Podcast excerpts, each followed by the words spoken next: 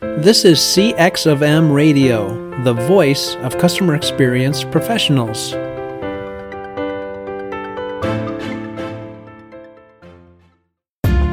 Welcome to another episode of Press One for Nick.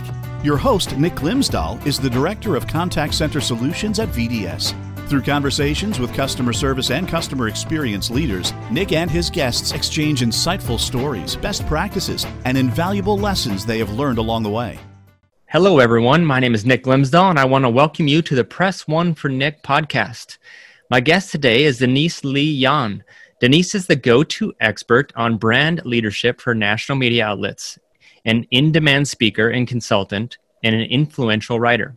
In addition to her most recent book, Fusion, she is the author of the best selling book, What Great Brands Do The Seven Brand Building Principles That Separate the Best from the Rest, and the ebook, Extraordinary Experiences What Great Retail and Restaurant Brands Do.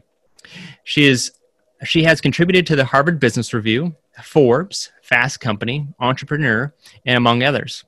Denise initially cultivated her brand building approaches through several high level positions in Burger King, Land Rover, Jack in the Box restaurants, and Sony Electronic Inc. A few of her consulting clients include Target, Oakley, and Dunkin' Donuts. Denise, welcome to the Press One for Nick podcast. I'm so excited to be with you, Nick. Thank you.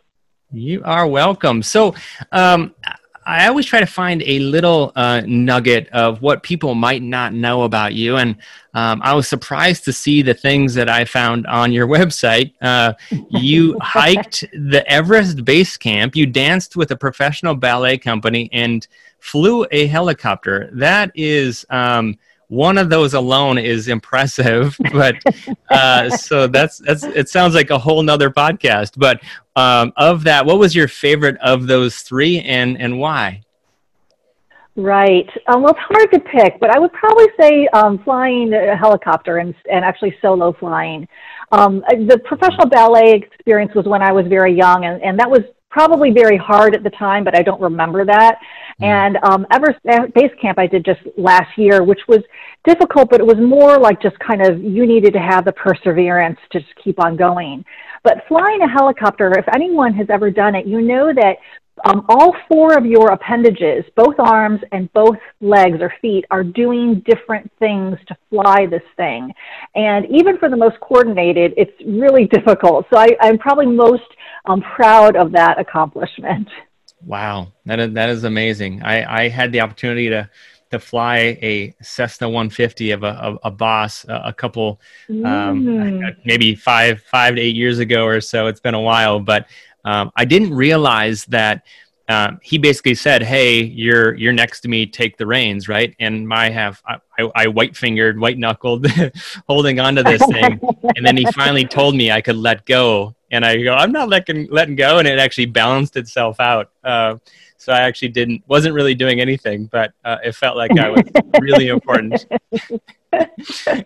but uh, the, the main topic today I wanted to talk about was your book, The Fusion. So, how integrating brand and culture powers the world's greatest companies. And this book provides the roadmap for increasing competitive uh, competitiveness, creating measurable value for customers and employees, and future proofing your business. Uh, but yes. before we get started, what, what made you decide to write the book Fusion? Yeah. Well, there was a, a, a, um, a kind of more personal experience I had, and then um, also an observation I had made about what was going on in business. The personal experience was that um, I, you know, I've been working with clients for many years on customer experience and brand building, and I had a, a client that had brought me in one year to help them kind of refresh their brand positioning and start them on the journey towards uh, designing customer experience.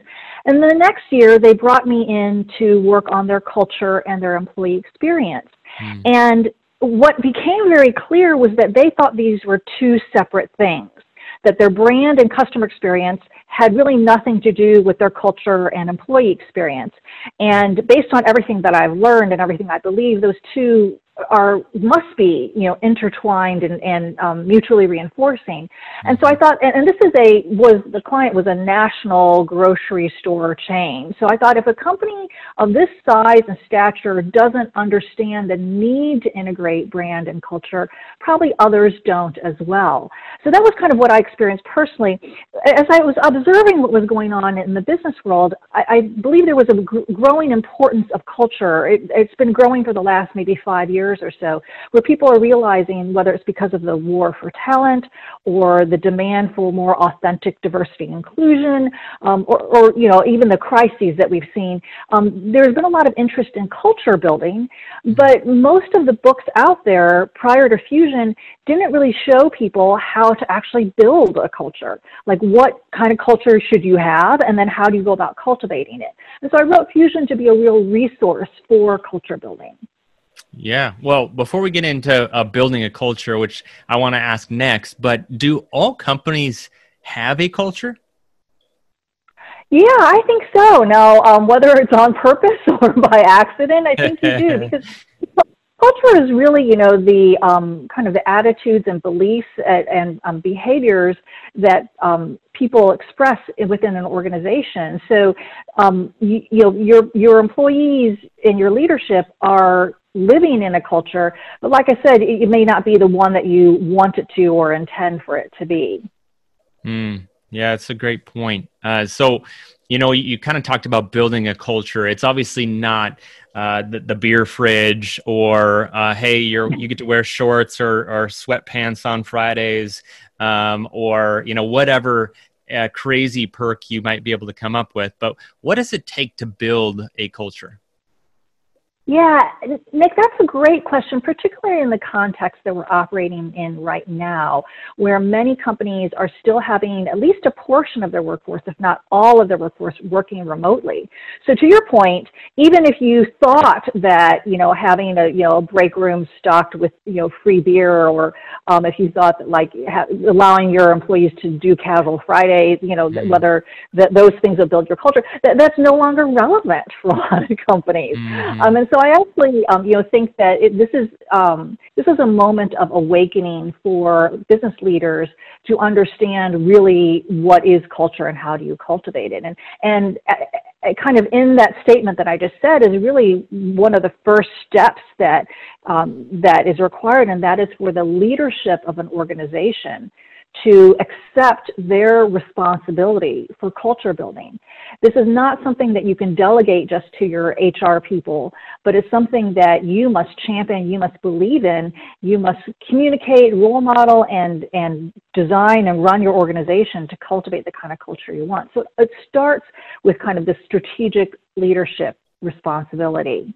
And then I will say, you know, then um, kind of next thing, uh, or maybe kind of in conjunction with that uh, strategic leadership um, responsibility, is clarifying what your overarching purpose and core values are for your organization. You have to know what kind of culture you want, and every organization is different. So mm-hmm. every culture is going to be different. And so you need to identify the culture that's going to work for you and your organization and for the results you want to produce. Yeah, yeah, I definitely want to dig into more of that. Um, but one, I, I, recently read that uh, according to Gallup, that seventy percent of workers are unengaged in their organization. Why is that? Gosh, um, there are so many reasons, and I, I will say that the latest data from Gallup that just came out within the last couple of weeks showed that the um, percentage of, of employees that are who are unengaged is actually has actually grown in mm. recent weeks be, um, through the pandemic as well as through all of the um, uh, tensions over social justice and mm-hmm. racial inequity. Um, so we're talking about a vast majority of your workforce not being engaged, and I think that a lot of it has to do with not being able to connect my daily work to what the organization is all about. And so again, if you if you have a, a an overarching purpose that speaks to the contribution that you want your organization to make in the world, the thing that the dent in the universe that Steve Jobs talked about, um, if you have that, you know, clear, compelling, overarching purpose, that's a great first step. But then you need to make sure that everyone in your organization understands how they're contributing to that purpose, how what they're doing on a daily basis really matters. So I think a lot of the um, unengagement has to do with just kind of maybe feeling like I'm, I, I, don't know why I'm doing the work that I'm doing. Does it really matter? Um, am I getting, am I getting uh, recognized for the contribution I'm making? Um, you know, there are probably lots of other reasons, but that's the one that really stands out to me. Yeah. So maybe not even just have the the mission, uh, vision, values uh, stuck up in the boardroom or or uh, other places on the website, but actually getting people involved on what their why is and why it's important. Um, it sounds like that's kind of the the first step um, outside of just saying, "Hey, you get a paycheck every week," because that's the way we've always done it. Uh, but actually have a purpose right. behind it.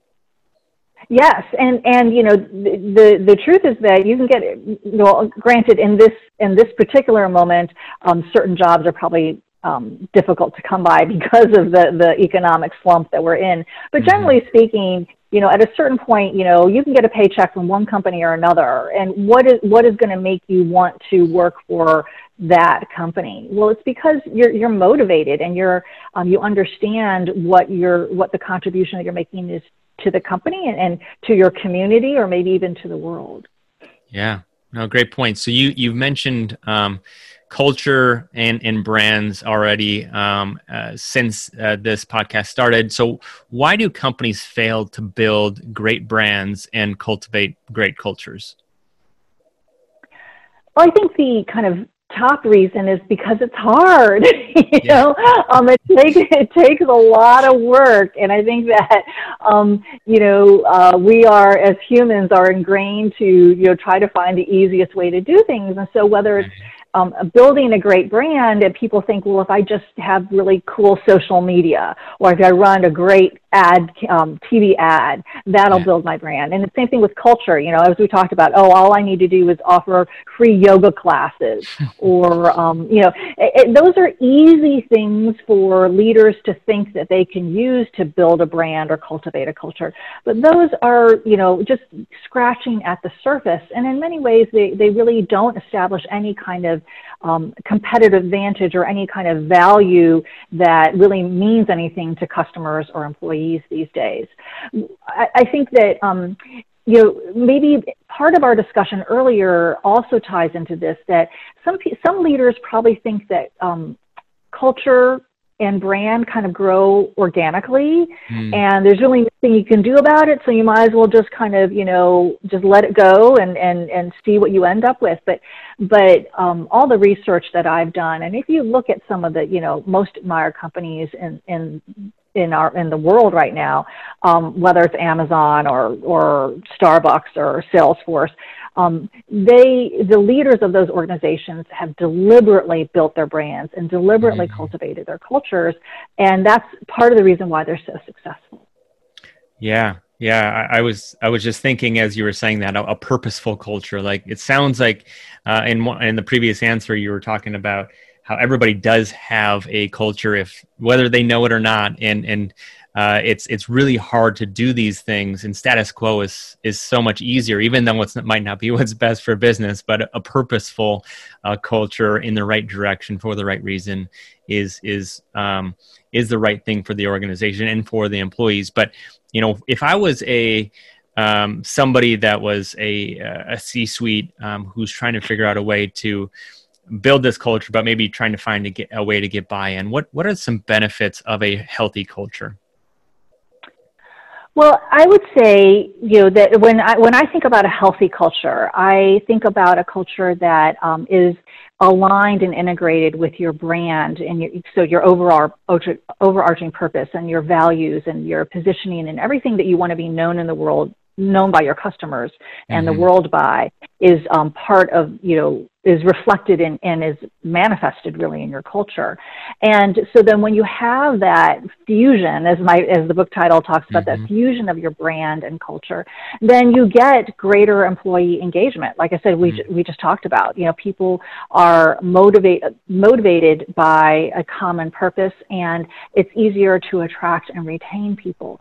Um, you also get greater workforce alignment because there is no confusion about what is the right thing to do. I mean, people don't waste time, um, you know, or working at cross purposes. And then you also increase your competitive advantage because what you're doing is you're creating kind of intangible value for your employees, which then flows into your customers, that your competitors can't rip off. You know, these days, in most cases, it, you know, most products can be easily ripped off, and they are easily ripped off by your competitors. So, what are you doing to create a unique value that is sustainable as an advantage?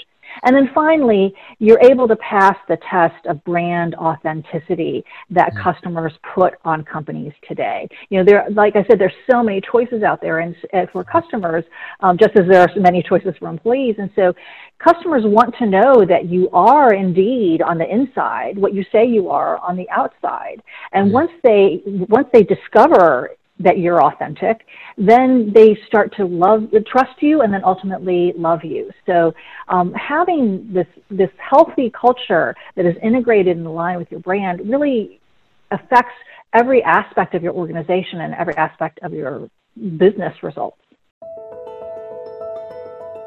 In a competitive market, does your customer service stand out from the crowd? One way to offer a better experience is by moving your contact center to the cloud.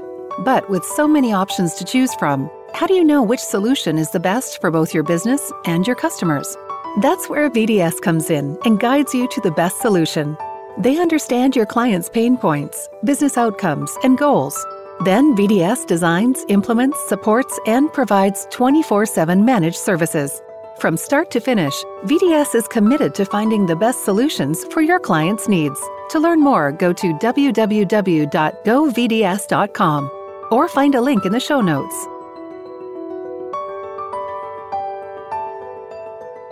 Yeah, no, it's a great point. Um, who's actually responsible for building this healthy culture? You know, maybe some people are thinking, "Hey, it's it's the C-suite because they're the ones that are at the top. They're making the leadership decisions, and maybe the C-suite are saying, "Hey, no, it's it's everybody else involved. They all have a, a play in it." But uh, from your perspective, who is responsible for building this healthy culture? I do think that it is everyone within an organization. Now, to my earlier point, I think the top leadership of the organization needs to make it a priority mm-hmm. and needs to devote the resources and attention to it. Um, and then uh, most likely either your human resources or if you have an employee experience group are going to be putting in many of the programs and um, processes to um, support your culture, but really it, it's everybody in the organization. You know, um, uh, I think middle level managers tend to be overlooked when it comes to these kinds of efforts like culture building where they, where I think many organizations will say, well, if we get our top leadership aligned and you know we get our frontline employees excited, then we're great. But mm-hmm. the these middle level managers make a lot shape a lot of the day to day experience that an employee has. And so they really are, um, are, have so much influence on the kind of culture that is cultivated. And so, uh, you know, I think it would be, um, it is a mistake to kind of overlook the importance of those managers and really everyone in in the organization. You know, I talk about building a healthy culture as is um, needing to to design your organizational organization and run your processes um, in line with your desired culture. Well, that pretty much involves pretty much everyone in the organization in terms of your operations. So it really is something that um, the entire company or the entire organization has to have it has to feel like they have a stake in it. Yep. No, great, great point. So what what companies you've obviously worked with a, a lot of organizations um, a lot of successful organizations but um, maybe even some that you have or haven't worked with which companies are doing it really well and building this healthy culture mm-hmm. um, let's see, I'll talk about two. One is a consumer company, the other is a B2B. Um, and I think I mentioned both of them just in, in passing earlier. But one is Starbucks. Mm-hmm. Um, you know, I think talking about you know having an overarching purpose, I think that you know Starbucks' mission is really to, and I think nurture the human spirit, or uh, some language around that. And um, they mean that not only for their guests and the communities that they operate in, but also for their employees. And so they, I, my sense and all the research I've done on Starbucks shows that they have really made a point to engage their employees um, again, from the you know corporate to restaurant uh, to yeah location managers to frontline employees, with that purpose of of um, nurturing the human spirit and really making the Starbucks experience something that is truly special for customers as well as for employees. So they have you know great benefits like they pay for their um, education, they have stock mm. options, um, health coverage, etc. Um, so you know, I, I think that's a great like consumer example. Um, on the B2B side, Salesforce sticks out to me because um, Marc Benioff, I think, has run that company with a clear sense of values and purpose. And, um, you know, they, and it's not just fluff. You know, I think that, for example, um, they have, have had a real push towards diversity and inclusion in mm-hmm. their culture for a long time. But um, several years ago, uh, a couple of female leaders brought to, to, to Marc's attention that among the leadership ranks, the representation of women was much lower than uh, within the rest of the company. Mm. And once they did research to under, to really verify that and understand why it was happening, they put into pl- into place a program and a plan to increase the diversity, uh, at least in gender, uh, of their leadership ranks. And so um, they, you know, when you're talking about selling software or a technology platform, it's sometimes hard to think about, you know, what kind of culture you know, could really be supporting that. But I mm think that um, the reason why the company has been able to grow so quickly is because uh, everyone has been aligned and motivated and uh, feels engaged. Right. Yeah. So um, we talk, we kind of talked about uh, the, the fusion, right? It's it's the intersection between brand and culture. So how do companies find that intersection between brand and culture? Mm-hmm. mm-hmm. Um, I well, I will say that there are two ways. You can just start with your brand, or you can start with your culture. Mm-hmm. Most of the um, of the book Fusion talks to leaders and organizations that start with the brand because what I found is that um, most organizations have a pretty clear sense of the you know unique selling proposition or the unique positioning or you know, kind of the unique unique brand strategy that they that they want um, that they are working towards so that they can stand for something in the marketplace. And but they have much less clarity about okay how do we cultivate a culture to get us there. Or even they might even not even they might not even think about oh we need to cultivate a culture to get us there.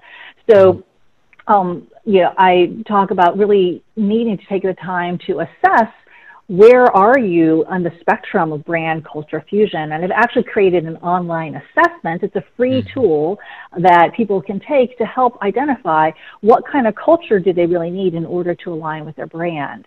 And um, I, maybe I can go ahead and give that to you next. You can put mm-hmm. it um, as, as, a link so people can look at that.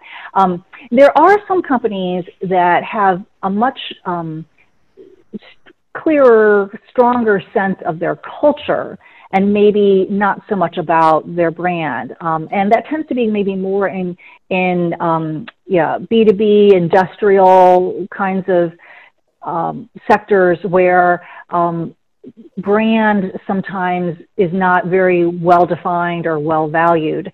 And in that case, you know, you can start with your culture and try to bring what is so special and unique about the way that you engage your employees into the way that you engage customers. And in that way, you are building your brand by starting with your culture.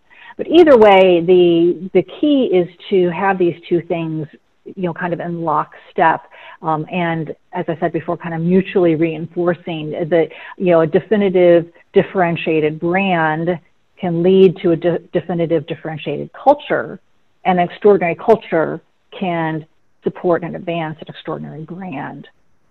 Yeah, it, it sounds sounds awesome and, and, a whole lot of work. Uh, so uh, I, I, I, I, recommend uh, uh, digging deep into the Fusion book. But um, speaking of the book, you know, inside um, one of the sentences that you said, and, and I'd love to get your perspective on this, is uh, leading companies are able to deliver superior customer experience because they weave them together with employee experience. Uh, can you explain a little bit about what your thoughts are on that? Sure.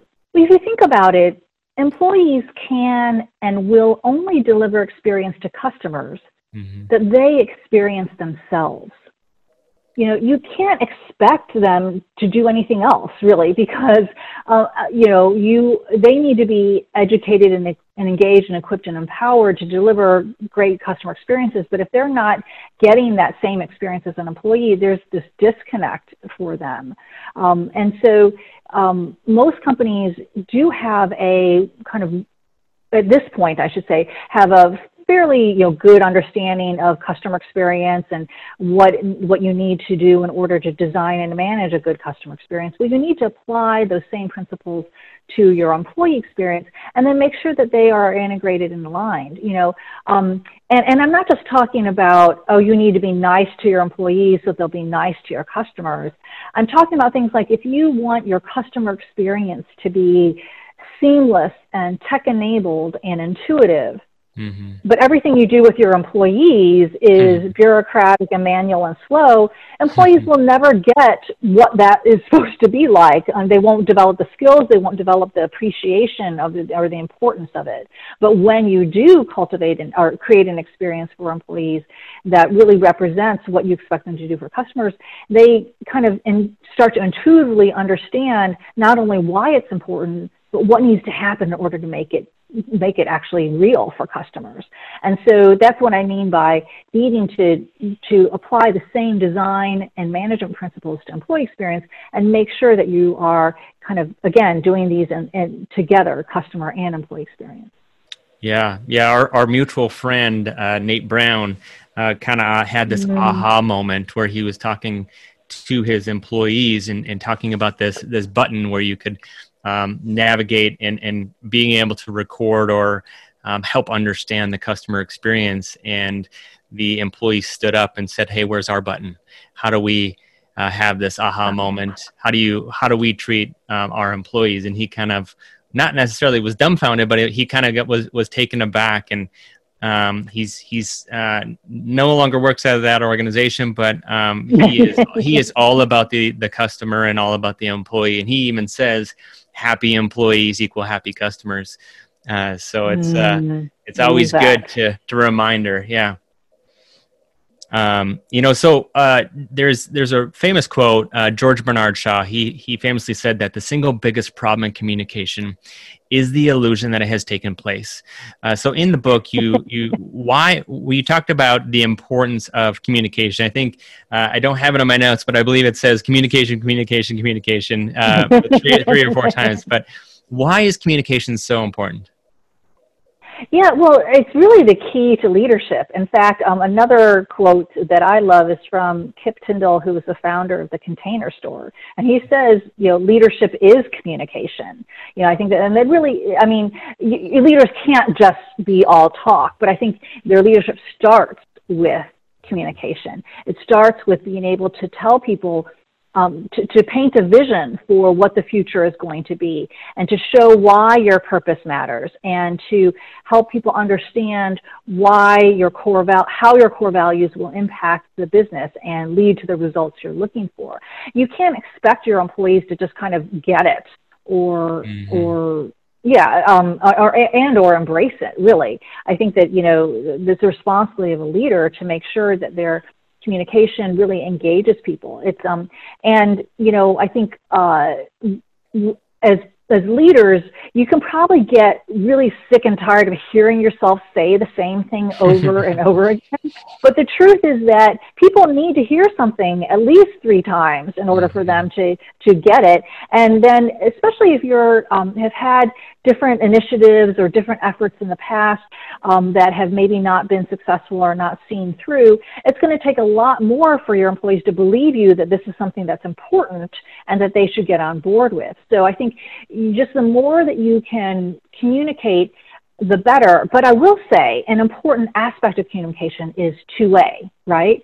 So it's not just the leader talking and sharing, it's also the leader listening and, and understanding and developing empathy for their employees.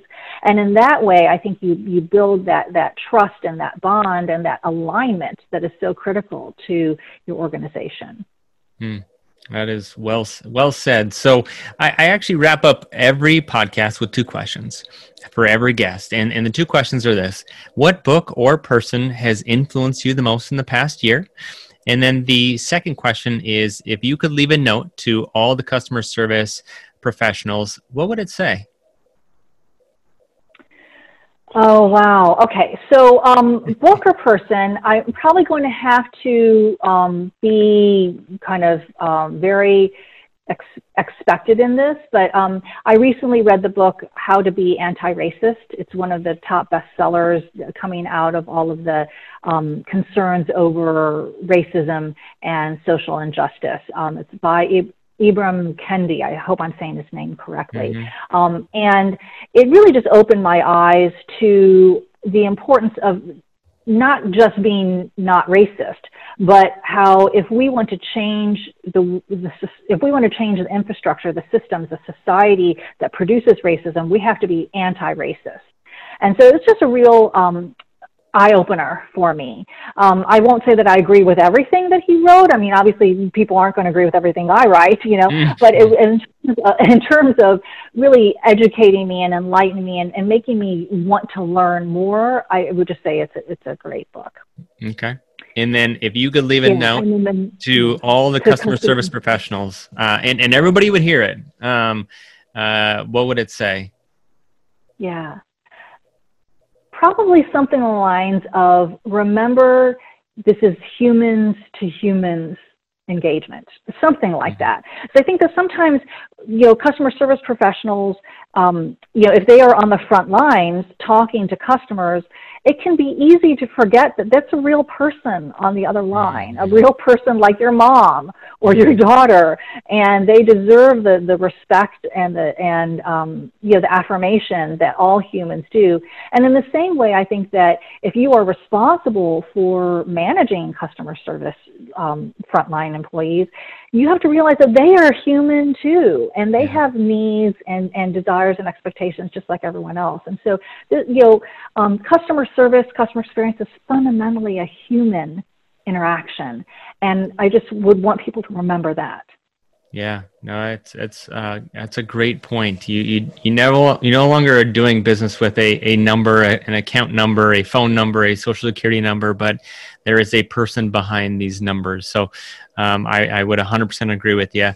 Um, for for the audience, um, you can connect with um, Denise on her website, Denise Lee Yohn, and it's uh, Denise D E N I S E L E E Y O H N dot com. Mm-hmm.